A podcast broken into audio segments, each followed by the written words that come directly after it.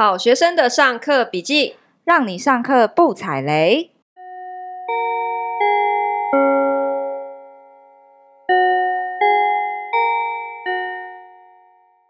大家好，我是好学生 Ivy，我是麻瓜 Toddy。今天的好学生的录音现场，我们一样开放，我们 Discord 上面的 R 三十的社群的朋友可以现场收听哦。那如果你想要参加我们现场直播抢先听的话，你可以找到我们节目资讯栏下方的连结，你可以加入我们的 Line 社群，或者是直接加入我们的 Discord 的伺服器，就可以参加我们的现场抢先听哦。嗯，那今天我们要聊什么？今天呢，我们有一位特别来宾。那这位特特别来宾跟着我们一起来员工旅行。我们今天是在宜兰录音，今天很特别哈。我们今天是公司旅游，然后我们来宜兰玩四天三夜，包栋民宿。没错，然后我们的 Y Y 就被我找来一起。一起员工旅行，一起员工旅游，然后我就跟他说：“嗯、你都来白吃白喝了，你要不要贡献一点呢？”对，他有，所以我们就来加开一场。没错，那我们来欢迎 Y Y。嗨，大家好，我又来喽，我是 Y Y Y 掉的 Y。那我们今天要聊什么？Y Y 的声音应该大家已经不陌生了，因为他的上一集受受到大家的热烈好评。哎，对，因为他上一集他跟大家聊了他自己怎么投资 DeFi。嗯，对，那我们今天想要请他分享的是他怎么开矿场哦，这个很有趣，这个我很有兴趣。对，他是我现实世界里面唯一认识的一个真人矿工，哎，对，真人矿工。对，然后之前在请他分享 DeFi 之前，其实我就有跟他聊过他在挖矿的事情，嗯，然后只是那时候我们讨论之后决定先从 DeFi 开始介绍哈，可是他其实他整个加入。加密货币投资世界的顺序其实是先从挖矿开始的，嗯，然后后来才慢慢开始转做其他的投资。好，所以我们今天请他来分享真实世界的矿工人生到底是怎么一回事，怎么开矿场。所以 Y Y 好不好赚？你是从什么时候开始挖矿的？嗯，其实一开始的时候，最早是二零一七年，应该是夏天的时候吧。那时候其实不是我在挖啦，是我弟在挖。哦，你弟在挖，嗯、五年前哦，这样算起来，二零一七，二零一七，嗯，蛮蛮早了。那个时候，对，那个时候我弟在挖，然后他其实曾经有问过我啦，要不要一起？但是因为那个时候我就是年少无知，嗯，然后就不知道你是不是被诈骗呐？对。对，五年前真的很像诈骗。对，然后我就没有、嗯、没有再理他。嗯，但是就是很可惜的是，我弟那时候也没赚到钱啦，因为他就是因为现金流管控不当的关系，嗯、他把赚到的东西都没有。应该这样讲，钱没有不见，只是变成了他喜欢的样子。就是他拿去买了一些他想要的各种玩具，所以其实是有赚，对，有赚到钱。他是挖什么？他他，我后来最近有问他，他跟我说，他当时也不知道他挖了什么，他不知道他挖什么，他完全不知道他挖了什么。但是，因为他当时有一个用叫一个有用一个叫做 Nice Hash 的一个服务的软体，它会自动把你每天挖到的任何东西都换成比特币。啊，好棒哦！所以理论上来讲，对，他应该都有挖到比特币。嗯，比特币，他如果没有把它变成喜欢的东西，放到现在呢？哇，那我现在就不会在这里啦，我就跟他一起财富自由了。所以你弟那时候花了多少钱？他那时候哦，他那时候比较疯狂哎，他其实那时候是完全没有钱，然后他都是靠刷信用卡，可能刷了。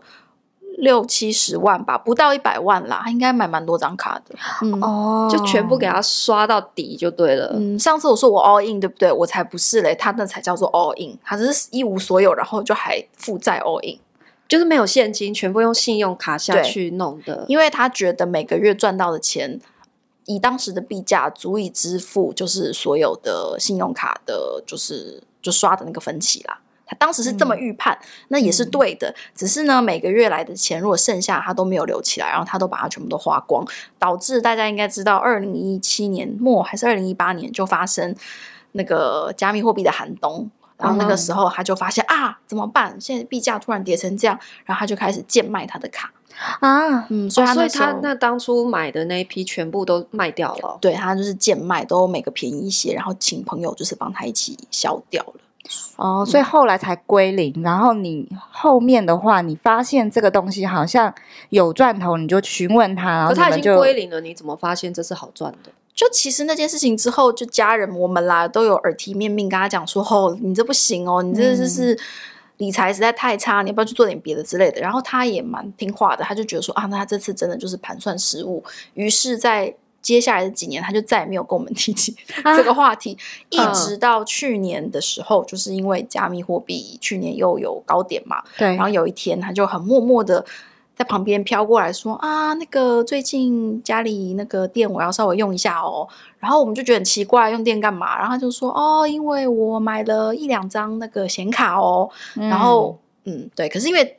去年的我心态已经大不一样了，就是上一次有跟大家提到，因为家里有负债的关系，所以我去年前年都绞尽脑汁在想有什么样可以赚钱的方法。嗯、所以我当时听到他这样讲的时候，我就突然那个赚钱的雷达响了起来。帮大家复习一下哈、嗯、，Y Y 在上一集节目当中有提到过，他是负债千万的人生，没错，他每个月睁开眼都是二三十万的流水在跑。那一集非常精彩哦。对基于这个背景，所以他。当他讲到这个时候，我就突然想说：“哎，莫非这是一个很好的赚钱的方法？”所以我当时就把他拦下，然后跟他聊一聊，嗯、聊一聊之后，我就加入他了。哦，那你现在的现况是什么？现在的现况就是我跟我弟就是有做配合，然后因为他已经有经验了嘛，嗯、所以他就是呃很会组机啊，然后调试啊什么的。我就说，那他是念资讯相关背景吗？他不是，可是他就是三 C 控跟三 C 宅哦，oh. 就是对他以前买的那些，把钱变成他喜欢的东西，也都是同个类型的东西。Oh. 比方说很大很大的荧幕，然后还有很好很好的设备，就是他一直都是这种设备三 C 控，uh. 所以他对于煮东西，然后对于调一些参数不陌生。然后会自己做研究，就对了。对对然后他是一个好奇心很旺盛，然后非常喜欢冒险的人。大家应该可以听得出吧？一都没有钱，还可以刷，啊、直接说他，快破百。所以不要调参数什么的，所以要玩这个是需要会 coding 吗？不用，但是就是建议大家还是要对、嗯、呃装电脑有一些基本的常识哦，要会组装电脑。对对对，然后、哦、我完全不行，我也不行，我也我也不行，但是我有我弟，所以没关系。所以你当时就变算是你跟你弟配合，你你是他的金主吗？对，我就跟他说，不然我投资你怎么样？哦、然后他就说，嗯，不好吧，因为经历了前几年的这件事，你确定吗？你仔细想一下，我是什么时候？哪一年了？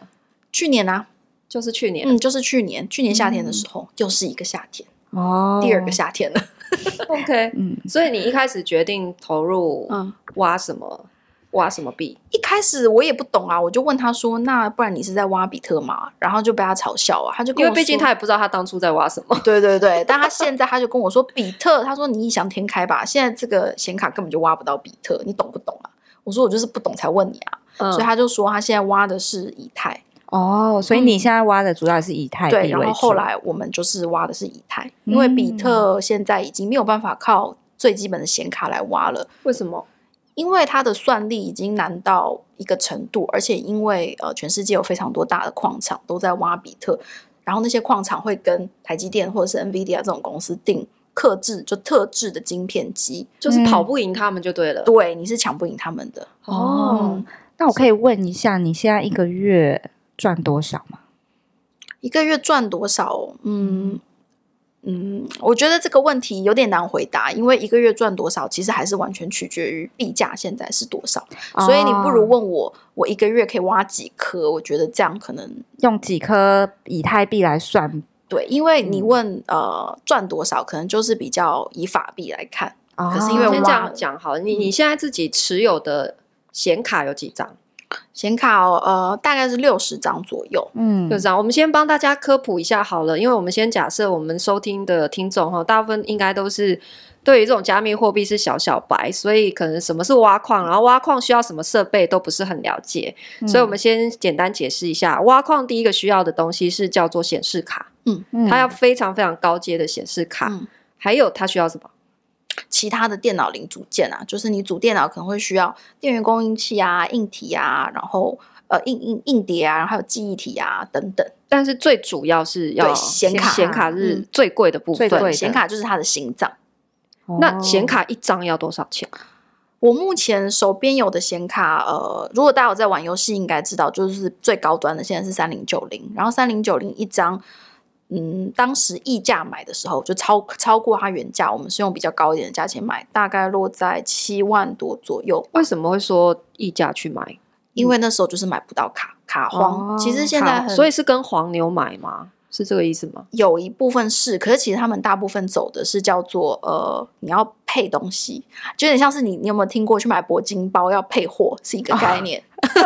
哦，就是买卡，嗯，要配货。OK OK，他会帮你搭主机板，然后他会帮你搭一个 Power，就是电源供应器之类的。然后正正常的话，一张的显卡价格是多少？早期便宜的时候可能五六万吧，六万吧，五六万算便宜。对，因为现在是十几万，好像都有，对不对？最高涨到八万吧，但我买的那时候大概七万多，现在最近有比较下来了，最近可能回到七万六、哦、万八这样子，三零九零啦。我们在讲，所以你有六十张哎，对，可是我大概里面有十五张是三零九零，然后再下面一阶是三零八零 Ti 的，大概有四十几张。所以其实大家已经大概可以算出来，它的这个整个建制成本已经是差不多多少钱了？你去假设平均这样，平均一张算四万。一张没有，一张含周边三零八零 Ti 抓五万五，五万五，三零九零抓七万左右，这样下来三百出头吧。不过我要讲，我真的不是矿场，因为真的矿场就是千万起跳。你这个算奈米级？对，我们算奈米小矿工。对，所以大家就是我不真的不是矿场，真的是 OK。那像你这样建置成本三百多万的话，一个月我可以挖到多少的以太币？几颗、嗯？这个又要回到呃，以太也是一直会提升难度嘛，所以从去年到现在，目前都是落在两颗到两点五颗左右。哦，也就是说，你的初期建制成本大概投三百万，嗯、然后六十张卡，那六十张卡可能是装在几台机器上面？因为一台主机可以插好几张嘛。对对，大概六到八张不等吧，所以我也没有去数。我有些插六，有些插八，可能就是十台左右的主机这样子。所以其实是一个房间的大小是容纳得了的，大一点的房间，大一点的房间、嗯、可能就是三四平左右，可以吧？的房间其实就就可以容纳。因为大家如果看过显卡，显卡的大小没有到很大嘛，那你就想把六十张堆在一起，差不多就是当当然要分散一点才会散热。可是它就是不需要占用很大的空间，只是这个房间温度会很高，超级会很热，在里面可能会昏倒的那一种。所以其实还要配空调，对不对？嗯、还要很好的降温的设备，呃，散热的。嗯，一般一般来讲，大厂就是真的那种千万级别的大厂，他们就是用呃暴力扇是比较小的，然后再搭配那种循环扇。对，他们有个名字叫暴力扇，那没有很暴力，它就是 转的很快的风扇。Uh. 哦，然后他们大的工厂，它外面会装那种流流通的那种循环扇，嗯，他们主要是靠风扇。然后，那你这种纳米机房，你用的是什么？我们家呃的这个场地的地方的话，就是是用那个冷气，嗯，哦，我们的冷气你装了几台？我们装四台，然后每次开两台轮轮流用这样子。哇，所以其实就是一个房间，它就要四台冷气，然后同时两台轮流啦，两台两台轮流这样子。因为你你怕它会坏掉嘛，所以有个 backup 这样子去轮。哎，你有没有想过，这么高温的房间里面，还没还可不可以做其他事情？想要超有热瑜伽，对，热温暖吗？我就觉得说，都已经那么认真升到这么高的温了，就比如说可以孵蛋啊，哦，很好笑。对，讲到这，你知道有些之前大家讨论奈米矿工，就家里只有放一台的嘛，他们就说你就放在客厅，冬天就不用开暖气，就是哦，对呀，大家会吵啦。我觉得大家也都是乱讲一讲，但不行啦，那个生活品质不行，那个会有所谓辐射的问题。你问这问题很老人呢、欸，因为这是我婆婆，她会拿一个那种 量辐射的东西，就很 就常常强迫我们就是要去量那个东西，不免怀。疑，嗯，应该一定还是有电磁波啦，因为它毕竟是电，哦、电磁波啦，不是辐射，辐射应该没有电磁波，又不专业又老人，这是。对，所以就是啊，固矿机还有刚才没有讲完，就除了这些之外，比如说软体，你挖矿的软体有时候会更新，然后你可能就是要适时的注意这件事，然后更新它。然后还有，其实我觉得这些都是简单的，比较难的就是他真的死掉了，你不知道他发生什么事的时候，你要排查这些问题，这个是一个比较困难的事。嗯、找问题，所以排查需要什么样的知识啊？就是技能，我觉得是学习能力吧。有的时候就像我讲的，我弟也不会 coding 啊，可是他很会爬文找知识。可这种知识爬文找得到吗？努力的话可以啦。哦，是哦。现在有很多网络上有人在分享挖矿碰到的问题啊。嗯，对，中文还是有一个什么交流群组之类的。我我据我弟所说，那些群组都废话很多，他通常都不用群组，他都是其实最直接啦。如果你英文够好，这一切都不是问题。国外有非常非常多人在乐意分享。那如果英文不是很好，然后时间又不多，我就会觉得要再三思，就可能要找认识的朋友帮你顾，或者是再看怎么样这样一个月电费多少？大概七呃八万不到吧，八万。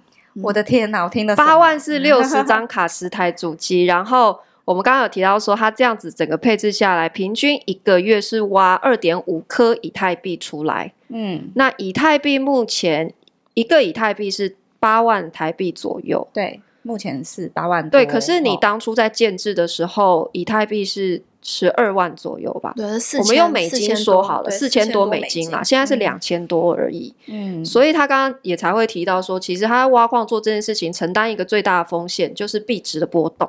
对，嗯，对。但是你当初的建制成本是固定的，所以如果你之后的币价贬值的话，就代表你你的投报率就会变很低嘛，你的回收期就会被拉得很长。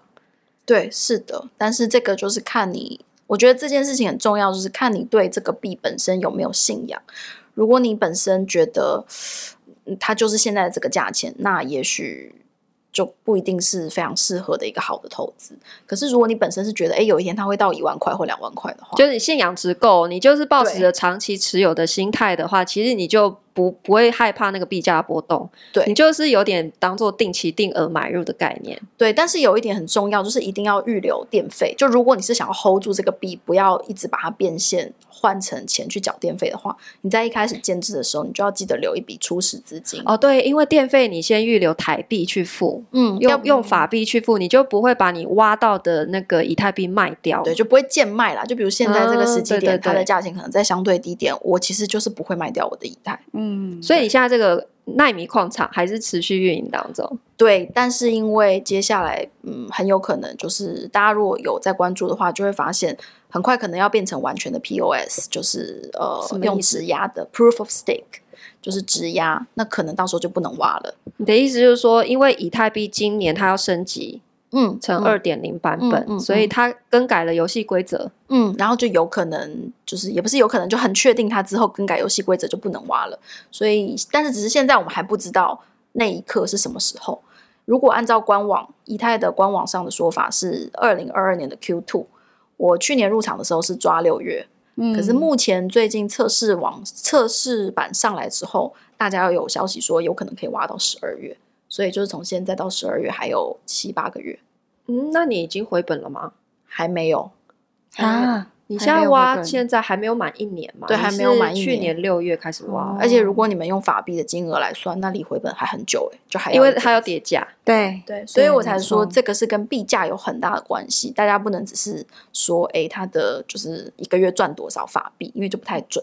嗯，我们先简单让大家了解一下，我们刚刚在讲的那个以太币要升级成二点零，到底是什么意思？好了，就是以太币、以太链为什么要升级？为什么要升级哦？嗯，我们不要讲的太技术好了。其实主要就是因为我我得到的资讯啊，不一定完整，大家可以再补充。就是之前比特币是用 POW，就是 Proof of Work 这个方式非常的安全，可是它的耗电量就是非常非常的惊人，所以有被诟病。嗯、然后以太它就是希望可以转型成另外一种更节省能源的方式，嗯、当然也是在确保安全的前提之下，所以它就变成采用质押的方法。质押的意思就是说，你手上要持有够多的以太币才可以挖，嗯，所以进入的最低门槛是多少？如果你要变成验证者的话，好像是要三十二颗以太币。可是如果你比如说今天呃，Ivy 有买两颗，Tody 有买三颗，那你们就可以放在。比如说我有三十二颗，我就是交给你，对，帮我们挖的意思。这边有点太难了哈。那我们用养鸡理论来聊好不好？我们刚刚不是有聊到说养鸡这件事情嘛？像我啊，我就没有养鸡，所以我如果想要鸡蛋，直接买就好了。然后我看到我喜欢的价格，哎，我觉得有点赚头了，我就卖。对。然后像你的话呢，小矿工，你就是像养鸡场。对，那你前期会有很多的建制成本，包括电的成本，对不对？然后你把它养大了之后，生了很多鸡蛋，你再拿去卖嘛。对，可是政府就规定说，你可能到今年六月或十二月，你就不能再开养鸡场。为什么不能再开养鸡场？就是刚才你讲的很复杂，那个它转成了 PO。对，我跟你讲，你这里不能抗拒它很复杂，啊、因为这里你没懂，你就不能理解为什么他们要改游戏规则。对，那有点像是说，因为现在有很多很多的小矿场，那对政府来讲，他会觉得你这样很耗电嘛，嗯，所以他就说，哎，大家集合起来，我们就。到大型的养鸡场，那可能集中起来，很多的成本都可以省下来。就你把你的鸡送到大型、更大型的那种产业化。其实我觉得有一点像以前它是 B to C，它现在要走 B to B。对，就是说他不想要让太小的个体户去分散更耗能、更耗电。我我想要集中，那怎么集中？谁可以来挖矿？那挖矿这个动作就是说我我可以变成一个节点，我可以接案。我可以赚以太币，我就是接案的意思嘛。嗯、那我希望至少看到你手上持有三十二颗以太币以上，这是你的认证资格，嗯、你才可以成为一个节点。嗯、然后它现在变成节点，是说以前挖矿这个动作是主动去算，所以它就是不停的运转，所以会很耗电嘛。那它现在改成用呃用这种质押呃的身份认证来做节点的时候，变成是他来分配案子给你接，嗯，所以。有可能很多时候是闲置的，没有东西算，嗯、等它分配之后才开始算，所以他们认为这样子比较节能啊。嗯，我这样解释正确吗？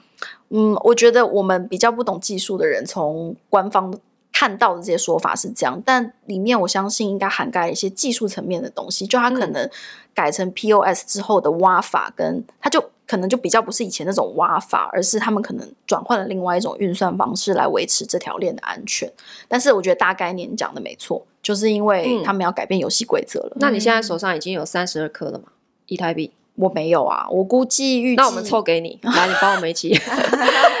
对，但刚才他讲三十二颗只是先决条件之一，就是你要做这件事，因为你有收，比如说你收了很多别人的以太币，那相应的你也要很多的硬体设施，然后来让你的节点一直能够维持在线上。如果你的在线上的时间不够，或者是你做了一些所谓的呃对这条链的攻击行为，或者是不安全的行为。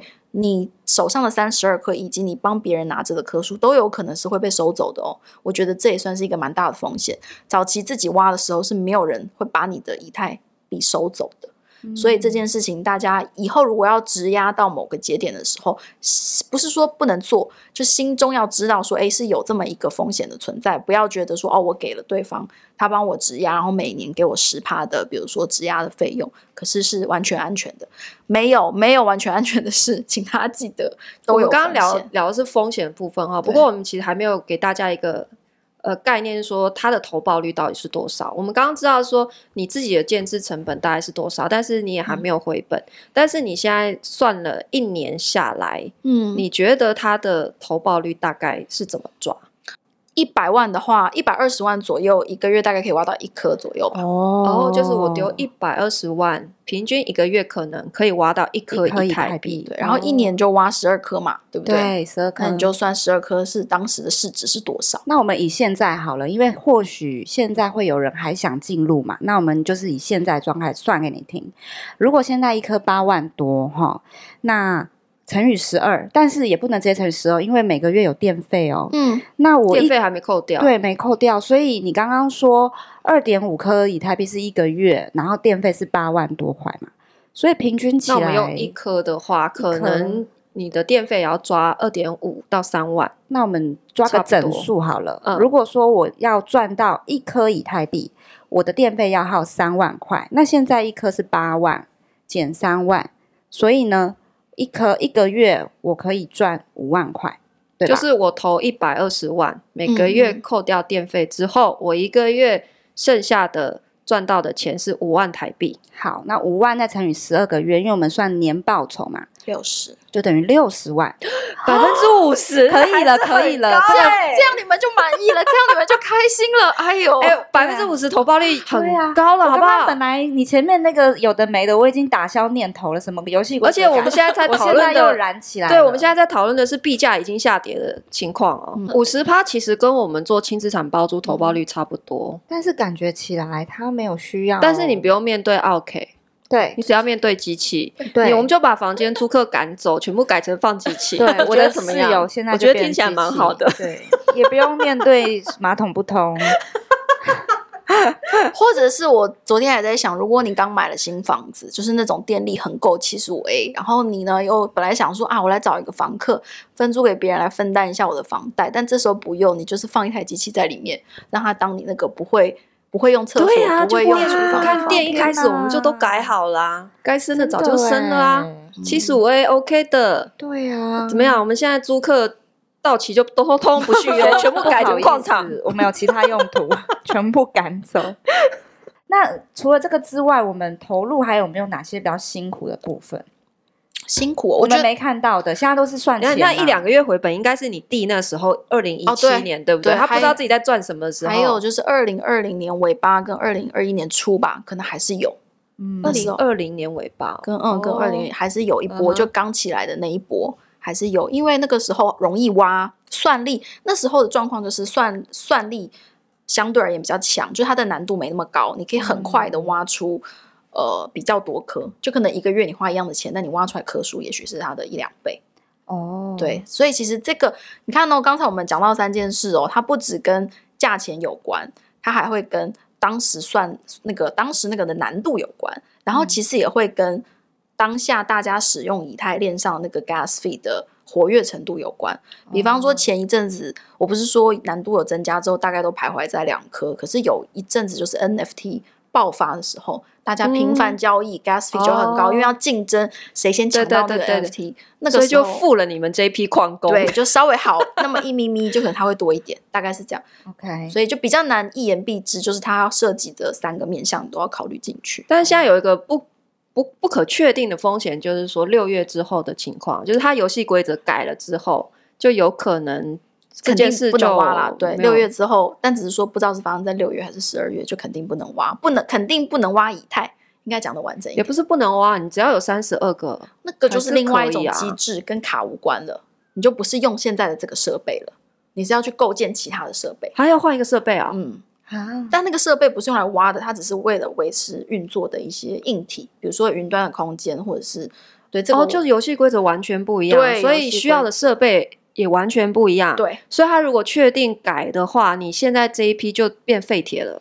嗯，不，不能说，或者是说变成一般的游戏的显卡。对，它有几个出路吧。第一个就是回归游戏显卡的作用，第二个就像我讲的，你可以组成电脑捐给有需要的人。那第三个就是。我自己目前有一个推测，当同时，比如说不管我们说六月还是十二月，同时释放出全球这么多的闲置的算力的时候，一定有一些别的投资人跟别的链在蠢蠢欲动，他们想要使用这个多余出来的算力。因为这也是一个很好的生意啊！使用多余出来的算哦，你意思是说，反正我养鸡场都已经开了，你现在禁止我养鸡，不如我来养鸭，对，养猪、养乌龟，或是养猫，对。所以这就要看看在更上面的投资人跟金主们，他们有没有开发出一些新的链，也许是想要收集这些矿工的算力的。第二就是。我猜测，这纯属我猜测哦，反正我很歪，没关系，我随便讲。就是如果有一天 POS 正式上线，这个新的游戏规则出了什么差错的时候，嗯、大家也许会回头觉得 POW 虽然很耗电，可是它也许是最安全的。这就也回归到比特币现在为什么？这就是那个寻找黑天鹅那本书一直在强调的事情。对，寻找黑天鹅的那个作者，他就是比特币的狂热信仰者嘛，他也是提出这一点去质疑以太币。所以他也认为说，这就是为什么比特币他认为比较值钱的原因。哦，对对。那这样听起来，即使游戏规则改了，还是有很多种可能性。所以如果说像想要玩这一块或想要尝试看看的人，你觉得有什么样的特质的人是很适合试这件事情？有什么特质哦？我觉得。嗯其实就跟做任何投资一样，因为它涉及风险，所以所以首先你就是要是一个稍微有一点风险承担能力的人，因为这个就是一个很新跟很未知的未来嘛。嗯，那第二个就是你可能手头上要有一点点的闲置资金，然后你也愿意去，就是就是愿意去做一个这样子的尝试。那至于其他的，我觉得没有诶、欸，人人都可以。这也是为什么早期。呃，比特币 POW 出来的时候，就像你刚才讲的 To C，其实是人人的机会都是平等的。嗯，也有人在 argue 说，那是不是其实比特币才是最公平的？因为虽然大户可以挖很多，可以开矿场，可是至少我们我们使用的都是电力，我们每个人都是可以接触到这个电的，嗯、而不是像现在改了 POS 之后，很多人是不具备建构那样子硬体的一个条件的。件对、嗯、我觉得这也是大家一直有业界内大家一直反复讨论的事情，就到底是不是有违了当时的去中心化跟公平的这个观念。OK，那你刚刚讲说人人都可以玩，人人都可以买嘛？嗯，那我可以买几张，请你帮我管吗？有这样集资的方式吗？托 管托管，有啊有啊有啊，代养机这个问的问的很好。其实呃，在它真的鼎盛时期的时候，是有很多矿场有在做主机的服务跟托管的服务。那我自己的朋友其实曾经也有找我弟。就是有帮他们组过哦，对，然后现在就是我我们自己放矿机的那个闲置的空间里面，其实也有几一些不多啦，还是朋友帮朋友代管的这样子。因为朋友，你的那个纳米矿场是在一般的民宅里面，就是一个公寓里面的房间吗？嗯、没有、欸，因为我们数量比较多，所以我们是用就是闲置在乡下的一个家里面本身的一个一个一个场地这样子。哦，是不是？他对电力的要求怎么样？你要改电，对不对？就看你本身的电，当当然那些非常大的就是那种矿场，应该就是用那个三相电那种，或者是工业用电，嗯，那个就是很。我们家是那个闲置的空间是没有啦，就是我们就是正常的一般的家用电在那边。哦，所以一般家用电是有可能可以负荷的，可以看你挖的张数啊。就如果你在家里只放两张，那你家里面可能就可以，也不用像我们一样另外去找一个场地。可是我们是因为张数比较多。虽然没有到超级大厂，嗯、可是还是需要稳定的电。因为你就想，如果我家里本身就要用很多电，我又放了六十几张在自己家，那不是很危险吗？六十几张是蛮多的啦。对。可是如果我再更更耐米一点，我就是只有十张以内，嗯、可以啊。然后 maybe 两台主机，嗯，感觉是不是就是一般家用电也可以跑？嗯，那你家的可能就看看有没有。至少要比较安全，呃，千万不要是台北市那种很多年都没有检查过线路的老公寓，因为我们现在最新的那个电梯大楼，新的房子都是七十五安培以上，七十五好像可以，可以，可以，七十五就可以了，可以。哦，所以其实如果你是新房子都不用改，嗯，但是前提就是你本人不能一直。把吹风机、电烤炉、烤箱，就是是前提，就是没有其他的高功率的，对对对条件之下，就专门为他们两台这样子就 OK。嗯，如果真的要做的话，就是可以咨询，就是比如说像我们这种做过的人的意见，嗯、或者是代管的，或者是请水电帮你看一下这样子。哦，但是你可能就得跟水电说，你不用跟水电说你干嘛，你就是跟水电说我需要大概多少的电，你帮我看看我家能不能负荷这样。好啦，我觉得就交给你就好了啦，我们就合资就好了，哦，可以，可以，可以，可以，好不好？我们这边也可以。这样会不会这个门一开，然后你知道，等一下我们直播结束之后，大量的来信询问，我要请 Y Y 帮我托管。对，对，因为因为刚才 Ivy 有问到说比较辛苦的部分，嗯，我我就是想要提一下这边，其实有些人会觉得托管的地方赚太多，我觉得这件事情一体两面，就是他们怎么收费？嗯，好像是按月租收吧，就是嗯，它里面有些会含电费，你要看哦，就他收你的钱里面有没有含电费，大部分会含电费，可能就是一台 maybe 一个月三三千块、五千块这样子，它是按台来算的啦。嗯哼，就是它就会包在里面，哦、可是也是因为你自己雇的话，你会需要花到人力跟时间的成本。一般人如果上班，可能就万一机器有什么问题，他没有办法应付的话，所以你就想要正式帮人家做托管吗？要有场地啊！我觉得我们今天聊下来，其实你只是帮朋友，你好像没有很想要。对，之前是没有啦。不过如果是 R 三十的大家真的有这个需求，可以就是再跟我们讲。这是特殊福利，外面没有，就真真的。哎，我们等下立刻回头成立专属的频道，好好来讨论这件事情。OK，因为其实帮别人管压力也很大啦。对，就是万一卡丢了或者是怎么样，那你也是要对人家负责。我觉得说真的啊，就是这种事情就跟我们做。包租一样，嗯、我们是做二房东嘛，对不对？对，然后其实也一都会经常身边有朋友问我说：“哎、欸，我真的很懒得做，我可不可以投资你？你帮我赚钱就好。多”他们想要只想要赚被动收入，你知道吗？嗯。可是其实他一钱交给我们，那个压力全部就是在我们身上啊。对对对，对啊。然后如果就我没有缺钱的情况之下，我拿你的钱干嘛呢？说真的，对 就是很累啊。我这样子我自己赚，其实还比较快对，感觉 对啊。虽然我干嘛不自己赚？如果我有场地有电的话，这也是为什么我都开课教大家自己赚啊。因为你这个利润要再分出去给别人，你剩下真的没有多少。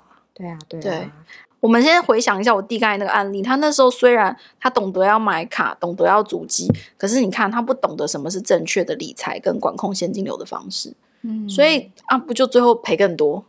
所以他没有赔啊，他只是钱钱变他喜欢的样子啊。对它只是变成很高级的显示器、电视、这样音响、汽车之类的。对，可是就是我觉得人是很难赚到自己就是当下认知以外的钱，所以大家要扩大自己的那个认知。有些钱真的不是你想赚就赚得到，你没有那个宰掉。对，对，好哦，那我们今天分享到这边，下课喽！噔噔噔噔噔噔噔噔噔噔噔噔噔噔，布布。